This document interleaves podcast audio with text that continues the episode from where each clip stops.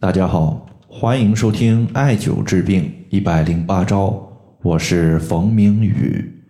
今天的话，咱们针对眼皮水肿以及小腿一按一个坑的情况，教大家消肿利水的三个要穴。首先呢，咱们看一位朋友他在群里面的留言。这位朋友他说：“冯明宇老师，我们家里的人好像都特别容易出现水肿的问题。”我妻子是经常早上起床后容易出现眼皮水肿，我老妈也有类似的问题，不过她水肿的不在眼睛上面，而是在下肢的小腿，经常就是小腿部位用力一按就可以按出一个小坑。请问老师这个问题怎么办呢？水肿的问题，简单的来讲，它就是我们身体之中水太多。无法有效的代谢，无法有效的外排所导致的。那么，这位朋友所提及的眼皮部位以及下肢的小腿部位，它确实是最容易出现水肿问题的。当然，这个它肯定也是有一定的原因的。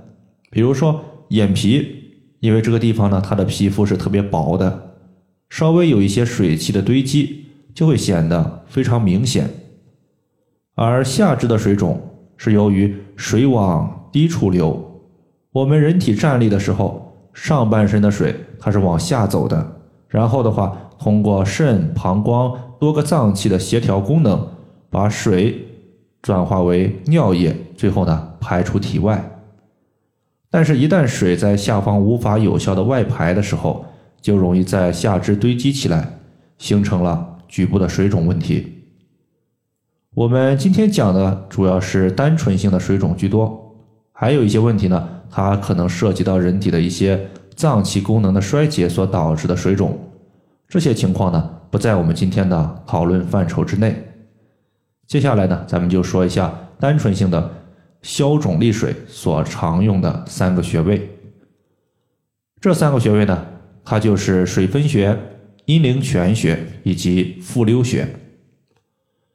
水分穴呢，它的位置非常好找，就在肚脐向上一寸的地方。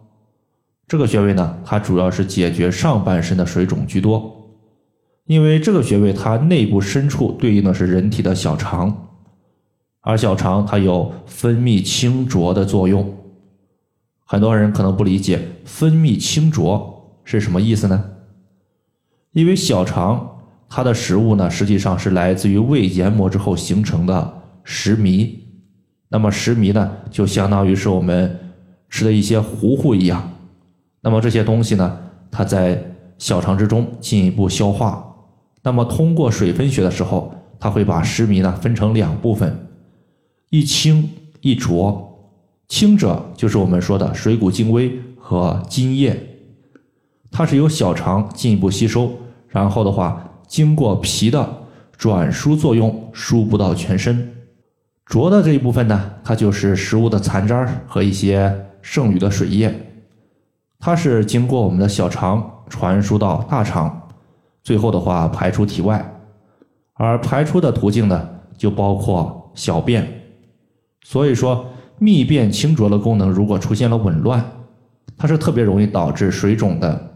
所以说，艾灸水分穴，它就是帮助小肠恢复秘便清浊的功能。第二个穴位呢，咱们要说的是阴陵泉穴。在上面讲水分穴作用的时候，我们说过，经过水分穴的时候，它有了清浊之分。清者呢，它要经过脾胃，然后输送到全身各处。而脾主运化，它就运化水液。但是呢，大家要注意，脾它实际上属于是喜燥恶湿，它不喜欢湿气，但是它自己呢。还要运化湿气，所以说脾和湿气的关系就相当于是一对欢喜冤家一样。我不喜欢你，但是呢，我还要解决你。这也就导致呢，一旦脾的功能衰弱，湿气过多，湿气困脾，它就会导致脾的运化作用下降。此时呢，大量的水湿之气堆积，就容易出现一些水肿的情况。而阴陵泉穴呢，它就是脾经上的祛湿大穴。首先呢，它归属于脾经。我们经常说，本经穴位调节本经病症，那么阴陵泉穴呢？很多朋友说我不会找，不知道它在哪儿。首先呢，我们先找到足内踝，然后从足内踝的内侧骨由下向上推，推到我们的大拇指抵到膝关节附近的时候，你会发现我们小腿的内侧骨它向上弯曲了。那么在它弯曲的凹陷处就是阴陵泉穴。很多朋友呢点击阴陵泉穴会有疼痛感。那么最后一个穴位呢是复溜穴。复溜穴呢，我们依旧由水分穴开始讲。如果说阴陵泉穴它调节了脾的功能，使轻者进一步运化，那么肾主二便，小便呢它就归肾所管辖。所以肾的功能不佳，它对于小便的管通力度不够，就导致呢本应该一天排出。一千毫升的水液，可能呢仅仅只外排了八百毫升，我们的肾就休息了。此时呢，剩余的两百毫升水液，它就停滞在体内。一般而言呢，和肾相关的水肿问题，它多半在肾经的循行区域表现是比较明显的。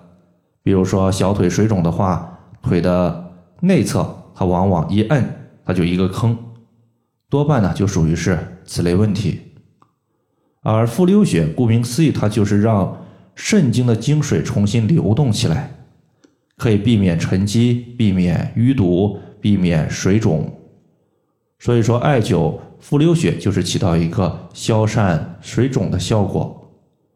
这个穴位呢，在太溪穴上两寸。太溪穴呢，是在足内踝尖儿和脚后跟连线的二分之一。这几个穴位呢，整体而言都是比较容易好找的。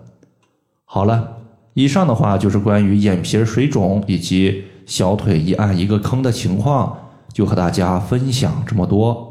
如果大家还有所不明白的，可以关注我的公众账号“冯明宇艾灸”，姓冯的冯，名字的名，下雨的雨。感谢大家的收听，我们下期节目再见。